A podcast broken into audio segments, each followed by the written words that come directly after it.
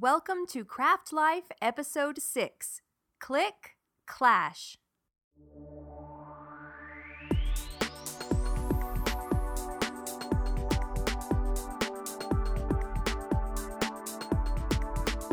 In this episode, there is more garage sale goodness. I'll have a bit of a chat with my brilliant husband on the topics of photography and videography. I'll fill you in on what I've been knitting and frogging. And I have a special request for those of you who create for charity. All this coming up in this episode of Craft Life, the podcast all about living the creative life. Thank you for tuning in to this sixth episode of Craft Life.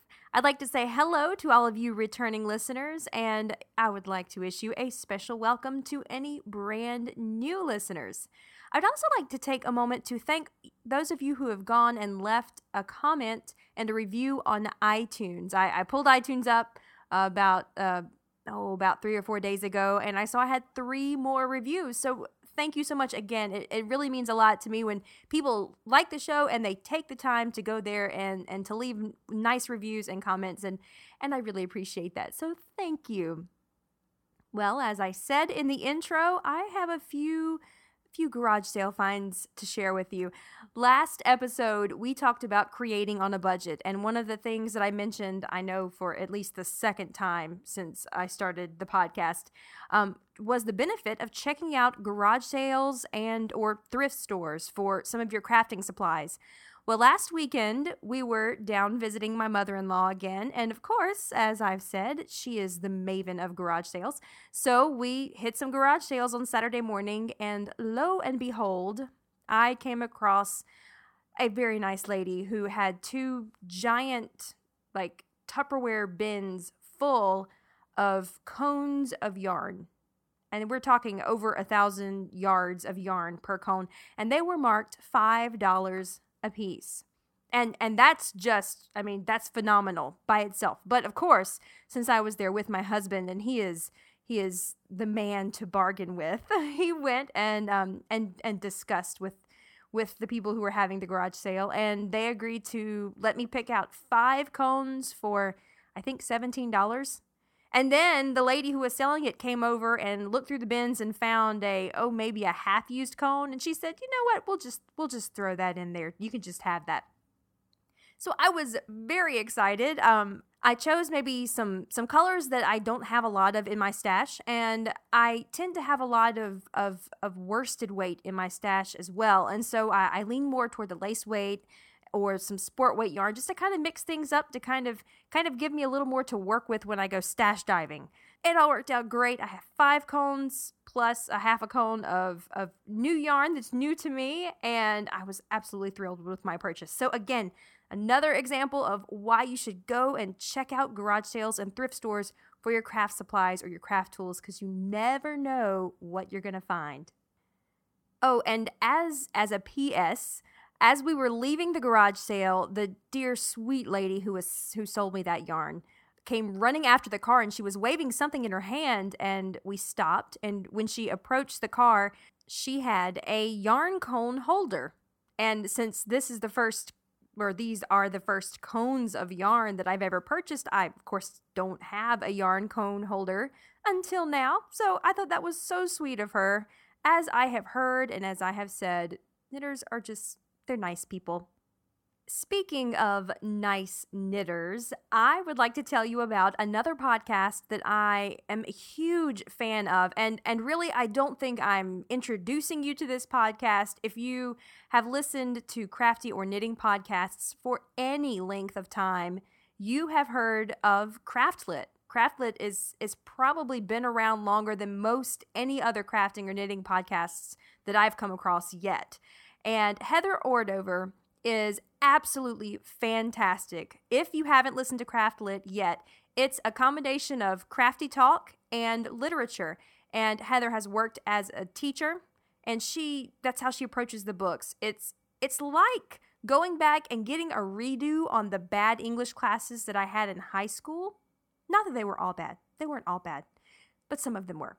Or maybe a redo on um, freshman college English, and if you didn't maybe have a good teacher, she is absolutely phenomenal. She gives you good history and background and critique on everything that you listen to and it and it has really made some books that maybe I have been exposed to in the past. It has really made it a lot easier for me to appreciate. I mean, I've, I've gotten so much more out of the books that we've covered so far than I have when I was first introduced to them. So, Heather was so kind to take some time out of her very hectic schedule right now. If you're current with her podcast, you know that she is she's she's quite a busy lady. and she was so nice enough to take some time out of her schedule to put together a current promo so that I can play it for you here on Craft Life. So, without further ado, I give you the promo from Craftlit with Heather Ordover. Welcome to Craftlit the podcast for crafters who love books. My name is Heather Ordover, and I'm podcasting from my corner of the Sonoran Desert, the Old Pueblo, Tucson, Arizona.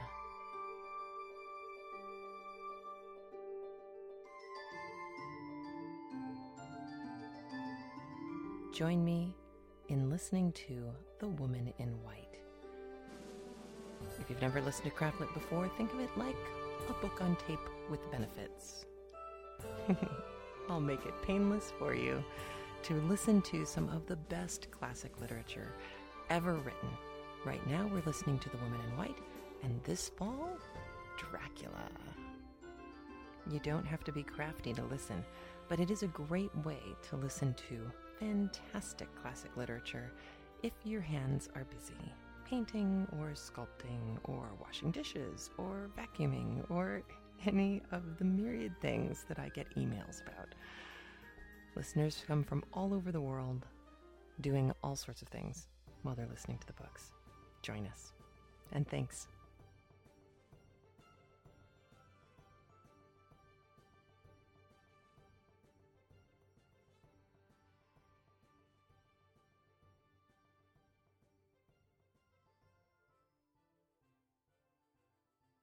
The title of today's episode is Click Clash, and you might be wondering where I got that from. Well, as I said at the beginning of the episode, I'm going to be having a little bit of a discussion about photography and videography with my very, very brilliant hubby. And I was thinking about episode titles that had to do with cameras and recording, and I wasn't coming up with anything very good. And so I just let my mind wander, as it has a tendency to do. And you never know where you'll wind up when you do that. And my mind wound up with Jem and the holograms. When I was growing up, we didn't so much play with Barbies, but we loved Jem and the holograms.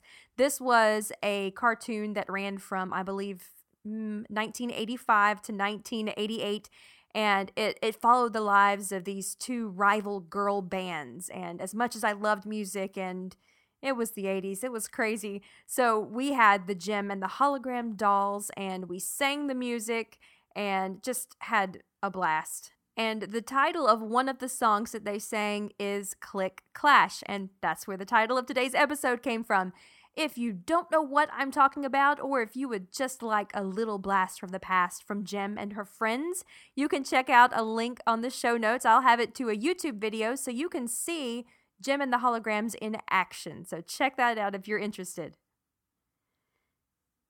And now I'd like to introduce you to my husband, Adam. Adam works as an interactive learning designer for a Fortune 500 company. And basically, that kind of says what it is. He designs interactive learning materials.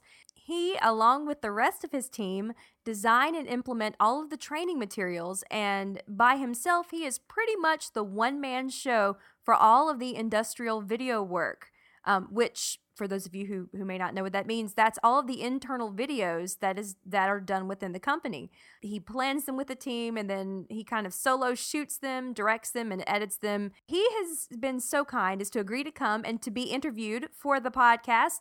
And he's going to share a little bit about what he knows about photography and videography. So if you've ever been interested in either one of these topics, or if you just want to figure out maybe just some small tips and tricks that might help you take a better photo while you're on family vacation. Um, hopefully, he'll have something to speak to everybody that's listening today.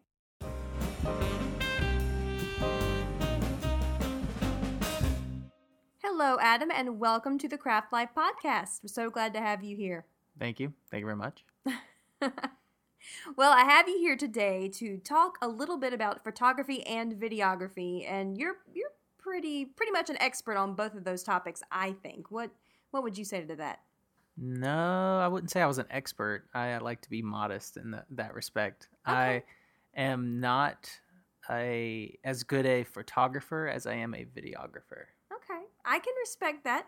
Well, um, to start off with, how did you kind of become interested in photography or videography? You can just pick one or both. I don't remember exactly when I was in college and thought it'd be kind of neat to take some classes in communications. And I started looking at different classes they offered, and I started looking at photography and videography, and that's how I got interested. Okay. Well, if you could talk a little bit about some of your earliest film works, and I'm thinking pre college. Oh boy. Um, I really couldn't say that I did the photography or anything when I was a young kid, but we did a, a lot of uh, interesting videos.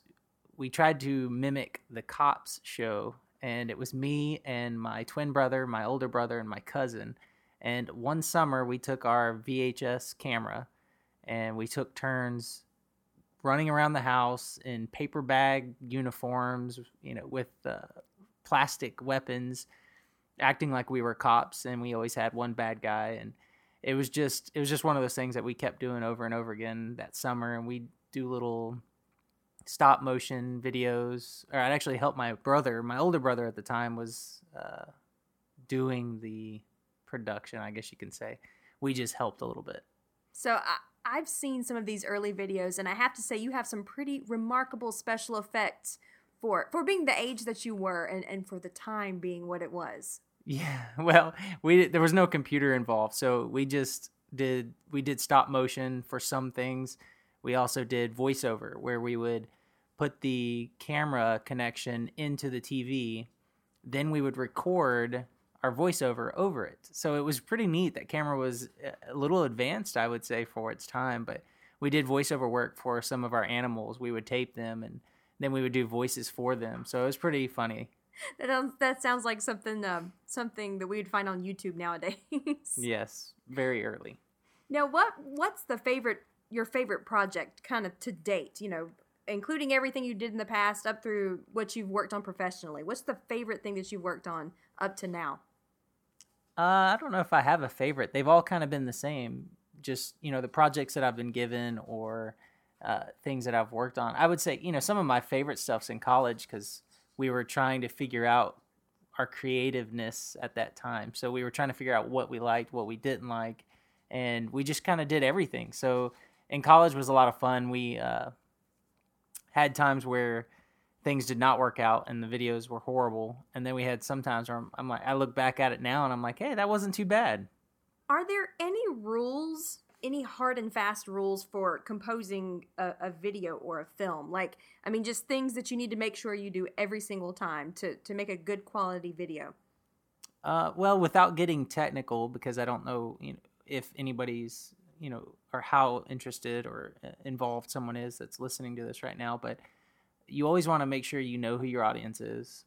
You also want to know what the length of the video should be before you start. A lot of times, if you don't go in with those two things in mind, you will either overshoot the length of the video by way more than it should be by just keep adding things and adding things. If you set a limit, you're you're more apt to just accomplish the goal that you set out to do. And your audience, knowing who your audience is is important. That way you can focus your project to the audience's interest. What level of quality video would I be able to shoot with, say, my iPhone? I think nowadays with everybody doing YouTube videos and uh, the amount of, I guess, quality video cameras out there, I don't really know if you can even count the quality anymore. Uh, you know, YouTube videos that are very interesting, and what I mean by quality is like the actual appearance of the video.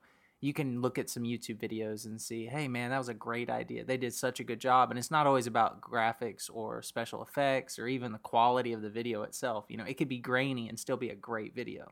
So if you talk about quality from a technical standpoint, the iPhone's a good camera. I mean, it will shoot a video. Now, there's a lot of things that you have to keep in mind, but you know, it will shoot a video, and if you do it the right way, it can become a very good quality video. Now, what what kind of things do I need to keep in mind if I'm if I'm going to shoot a video on my iPhone? Well, that it's not a very versatile camera. You'll need to have great lighting everywhere you go. It also is very shaky. Uh, the the camera itself doesn't have anything built in to keep it from shaking. You can do that in post editing, but uh, you know, unless depending on your editor, you may have trouble figuring out how to do that or getting it the way you want it without lots of lots of extra work. So if you have one of those Gorilla Grips for your iPhone or a case, or you just have something you can set it up on to record, then that will keep it steady. If you're trying to do moving shots, that kind of thing, you're just going to have to try your best to keep it steady. Okay, now say we have some listeners who are really interested in videography and and they kind of want to move past the iPhone. Do you have any camera recommendations for the budding director or videographer? Well, there's a couple things you can look at they call them, I guess, prosumer, pro consumer. I'm not really sure the term of it, but they're cameras that are not professional cameras. They don't cost fifteen, twenty thousand dollars. You don't have to worry about a lot of attachments and that kind of thing. But then there are some that are around fifteen hundred to thirty five hundred, and those are the kind of cameras. If you're trying to get past just the regular, you know, cell phone camera, that's the next step up. Kind of like if someone going from a, a, cam- a regular, you know, five megapixel Nikon to a DSLR camera. So it's one of those type steps. So then you can, you know, you have attachments, you have lenses, you have different microphones you can use. And those are the really that's really the step up, but I don't have any specific brand in mind. It's really just what you're used to. If you have a lot of the same brand, it helps out because sometimes a lot of the attachments are the same and the um, USB cords and that kind of thing will be similar across product lines. So if you have Sony products that you've been using, it doesn't hurt to go ahead and buy a Sony product for that. Now, what what kind of a price range are we looking at? Well, as I said earlier, I mean between fifteen hundred and thirty five hundred is probably a good price price range if you're just starting out. You know, you can the camera I work with is a six thousand dollar camera, but it's some. I mean, I've been doing it for five years, so it's something that I chose to to invest in, and it's because of the versatility of the camera, not because of what it, it shoots just as good or sometimes worse than other cameras out there but I chose it because of the versatility, and I knew that that's what I wanted to get for the long haul. Now, you mentioned other kind of accessories or add-ons you can get to go with your camera. Would it be uh, would it be more financially beneficial to purchase a camera that maybe has things already built in, or to just purchase a basic model and then buy the attachments that you can swap out? Depending on how, if you want to, if you're trying to do film, uh, which most people, if you're trying to do a podcast video then you might be able to just get a camera that has built-in audio. So something that has a built-in mic. If you're trying to do a film, the built-in mic's not going to do you any good. Your shots aren't going to always be, you know, two feet away from you. So those are the kind of things you want to keep in mind. What what are you trying to do? Are you doing a film? Are you doing, you know, podcast video? Are you shooting your dogs running around the backyard and just wanting to edit together for, you know, your church weekly? I, you know, just those little things you have to keep in mind. So audio is a big thing with any video the audio is horrible, most people don't want to watch it or don't want to listen to it because the audio is bad. So that's a big thing when you're doing video is figuring out what's the best audio that I can do for the camera. Now I've got all my video, I've shot all my video footage, and I want to take it in and I want to piece it together and, and turn it into you know a completed product. What kind of editing software would you recommend for for say uh, just a beginner?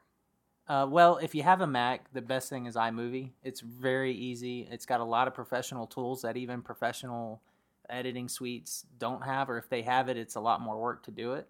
Uh, you know, a lot of times you'll see somebody drop something into i iMovie just to get the smooth camera, like we talked about earlier, getting the shake the shake uh, out of the camera. Well, in the past, iMovie was better for that than most, uh, you know, just regular products out there. So if you're looking at something that's very inexpensive or comes with your computer, if you have a Mac, iMovie's good. PC, there's probably a hundred different things you could get. Uh, a lot of people use Sony Vegas, I believe, is the name of the the software. It's a little cheaper. but it gets you into the nonlinear editing and the digital formats. All right, now say I want to take that and, and kind of bump up my editing to to the next level.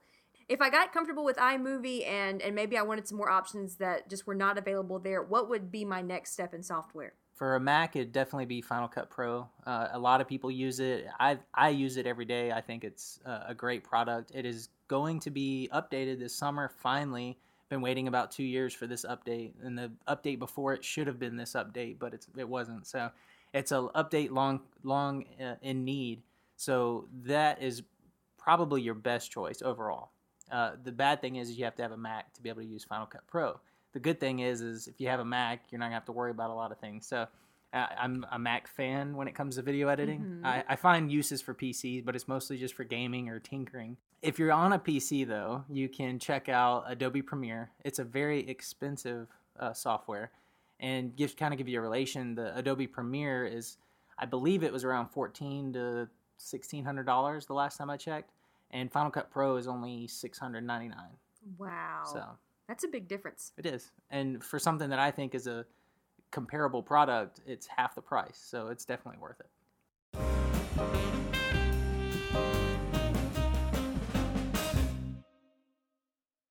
Well, let's switch gears a little bit. Yeah. oh, okay, sound effects.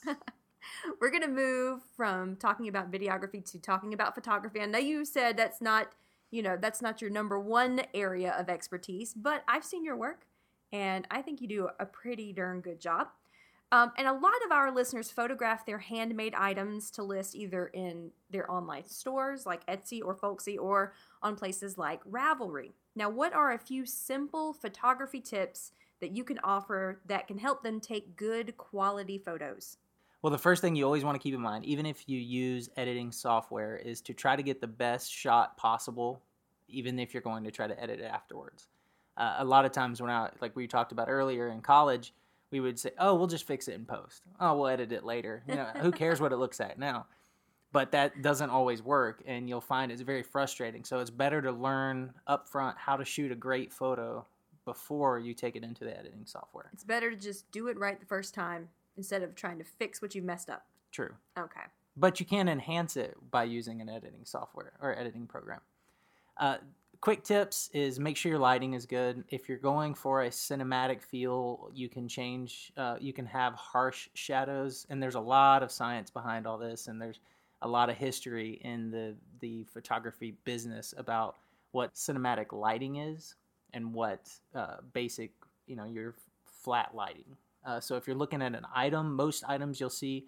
Uh, best thing to do is go do some research. Look at other people's pictures. Look at pictures on you know Target.com. Look at what they're doing to show off their products, and then you'll get a feel of okay, this is the kind of lighting I need.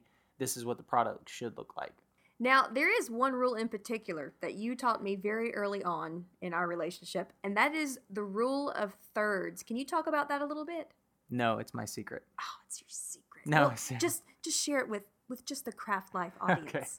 No, this is not a secret by any means. This is something that has been around for I don't even remember when when it got started, but it's one of those things that when you see it, you don't realize you're looking at it until you know what it is. So, if you look at a picture what you want is the focal point. So if you're taking a picture of a person's face, you want their eyes to be on a third. Okay, now what does that mean when you say on a third?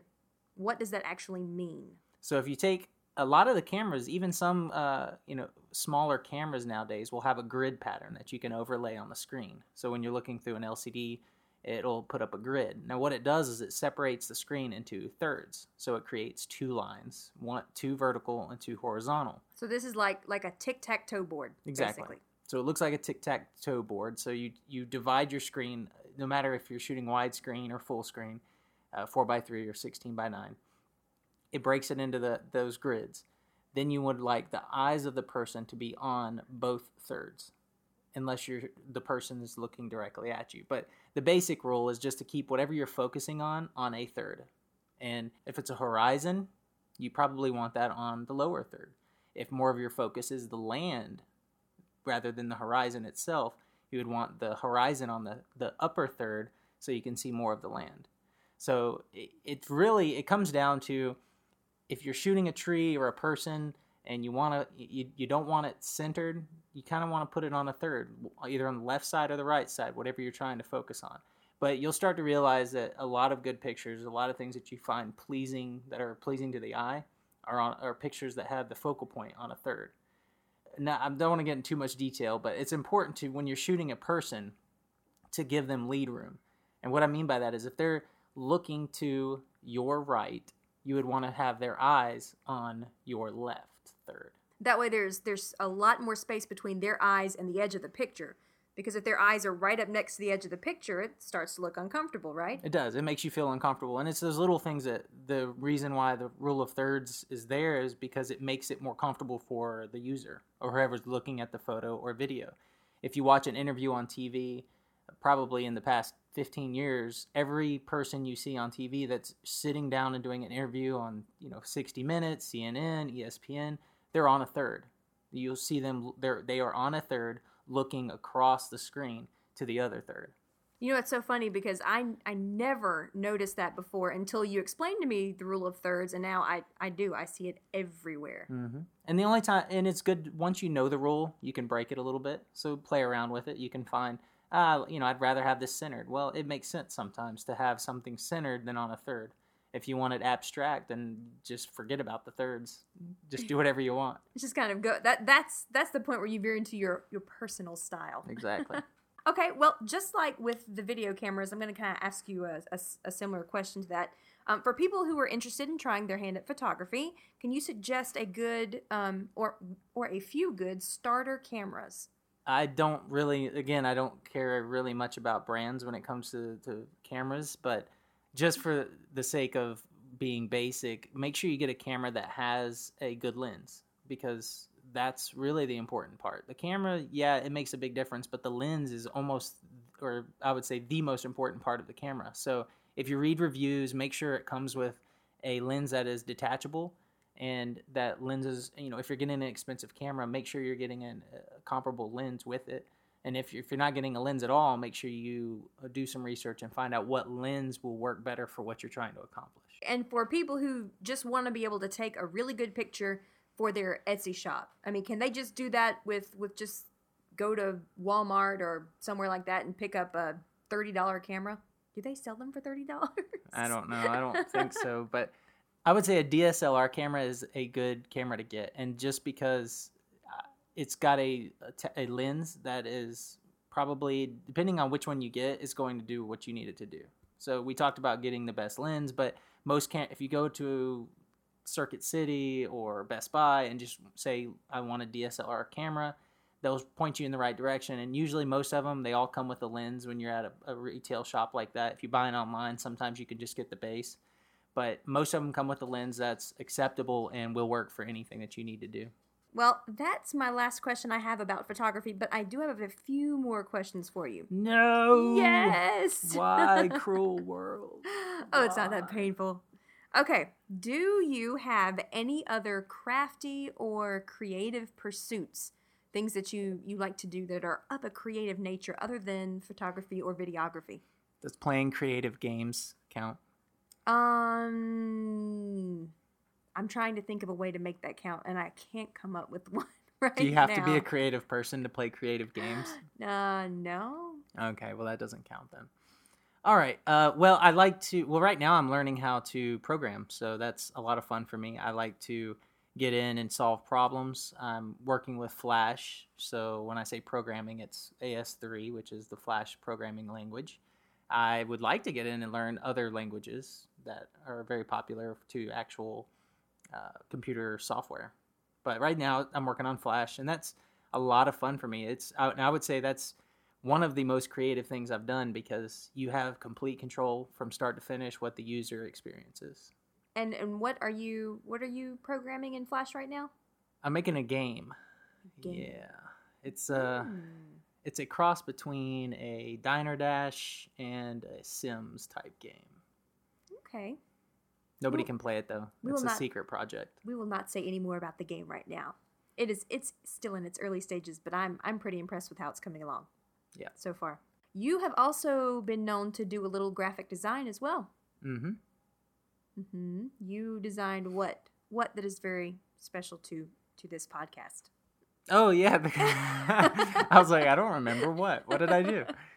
The Craft Life uh, icon or banner or whatever they call it on iTunes. You you did both. You did our, our iTunes badge thingy, and you did the um the Ravelry group banner. hmm Yes, And I got paid well for it. yes, you did. Just like you're getting paid very well for this interview. That's right. I get food. Yummy. Now that we've talked a little bit about your other crafty or creative pursuits, I do have a segment on the podcast that you know very well. Um, oh goodness. Okay, sorry. How Um, to do it. Well, Craft Life listeners, if you have not yet figured out where you have heard this voice before, it's because Adam does the the Southernism definitions. It's my radio voice. Yes, with his radio voice. Um, so I have to ask you, Adam, what is your favorite Southernism? I don't know. I, I really don't know very many Southernisms myself. If I had to choose one, I would go with Dag Nabbit as my Southern. I have no idea why. It just sounds Southern. Dag Nabbit. I don't even know what it means. I guess you can look it up later. wait a minute, wait a minute. Hold on. I'm gonna look up Dag Nabbit. But Dag. Nabbit, Dag Nabbit. noun. No, I really don't know if it's a noun. Oh wait, no, I misspelled it. Dag Nabbit. Hey, it's an Um, urban dictionary. Let's check it out. It says it's an old cootism.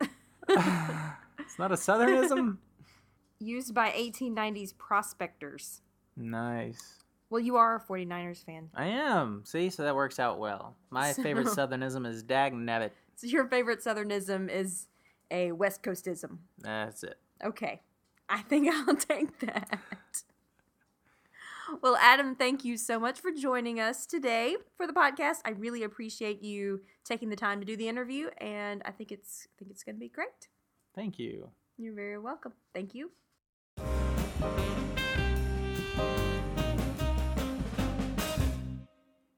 Again, a very big thank you to Adam for taking the time to do the interview with me. Adam also wanted me to mention that if you have any questions about cameras or photography or videography or anything that he talked about, or maybe something that he didn't talk about, you can absolutely email him. You can email treacleandink at hotmail.com.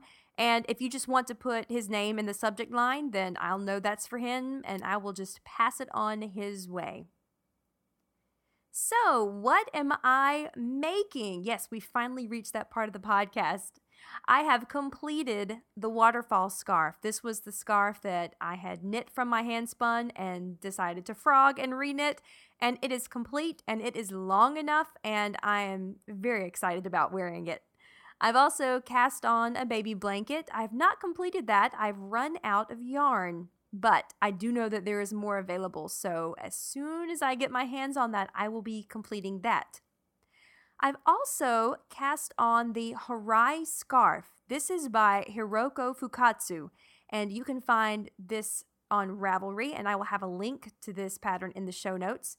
I've cast this on with the Alp Light that I bought at the Dallas Fiber Fest. If you remember, this yarn was kind of a combination of different types of yarn, different textures, and it was all kind of rolled into one skein. When I got to the third yarn change, it became um, this this furry little fun fur, and I've never knit with fun fur, and I've heard people say they love it, and I've heard people say they hate it, and mm, I don't think I'm a fan. Yeah, I dropped a stitch about six rows into the fun fur, and I couldn't see my mistake because of all the fuzzies. After spending about an hour trying to figure out how I had dropped the stitch, how to pick it back up, and just realizing that I couldn't even see the stitch to figure out what had happened, I frogged the whole thing. And instead of being this this pretty little pattern scarf that is the Harai scarf, it's it's just a 4x4 rib. Yeah, I think the yarn has plenty of interest in it that I don't need to do anything too fancy with the stitches. But I do really like this pattern, and I will, as I said, have a link to it on the show notes. And I do want to knit it in the future with something that's maybe a little bit easier to see. So check that out if you're interested. I'm also still spinning my fiber that I dyed with Kool Aid.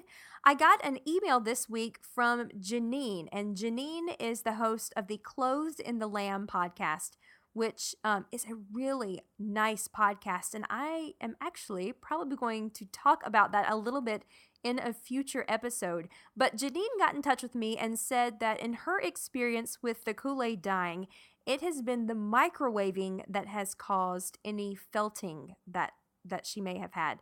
And I had wondered that, but I wasn't sure. So thank you for pointing that out, Janine. And she also suggested a different type of dyeing technique that she hasn't tried yet, but she plans on trying it in the future. And I plan on trying it probably in my next round of, of dyeing attempts as well.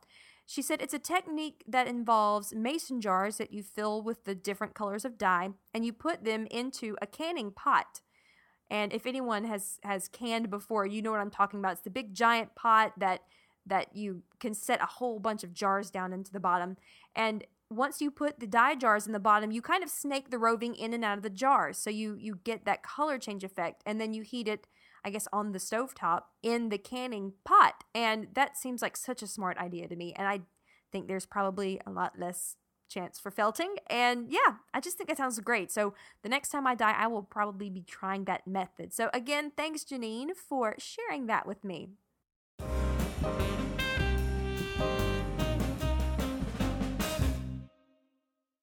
Before I wrap up for this episode, I want to give you a little bit of a heads up on what you can expect in the next episode. In the next episode, I'm going to be discussing using your creative talents to do good. And I have started a thread on the Ravelry group called Creating for a Cause. And I would just like to ask you if you knit or paint or whatever crafty thing it is that you do, if you do that with a, a charity group or if you do that for a good cause if you if you give it away if you donate it for raffles that raise money for for good things if you are a part of a charity crafty group that that is looking for volunteers whatever it is if it's something that you do for good i would like you to leave a link to any information about it in that thread. Tell us a little bit about it. Let us know how we can get involved, if if we can get involved, and um, and just share your ideas for creating things for good. If you'd like to get in touch with me or with Adam, you can email treacleandink at hotmail.com. You can find this podcast on the blog at treacleandink.etsy.wordpress.com, and you can also find it on iTunes. Find me on Ravelry. My name is Treacle and Ink. It's also that on Facebook. And come check out the Craft Life Ravelry group. Join me in the next episode when we'll talk about crafting for good. Until then, thanks so much and have a great week.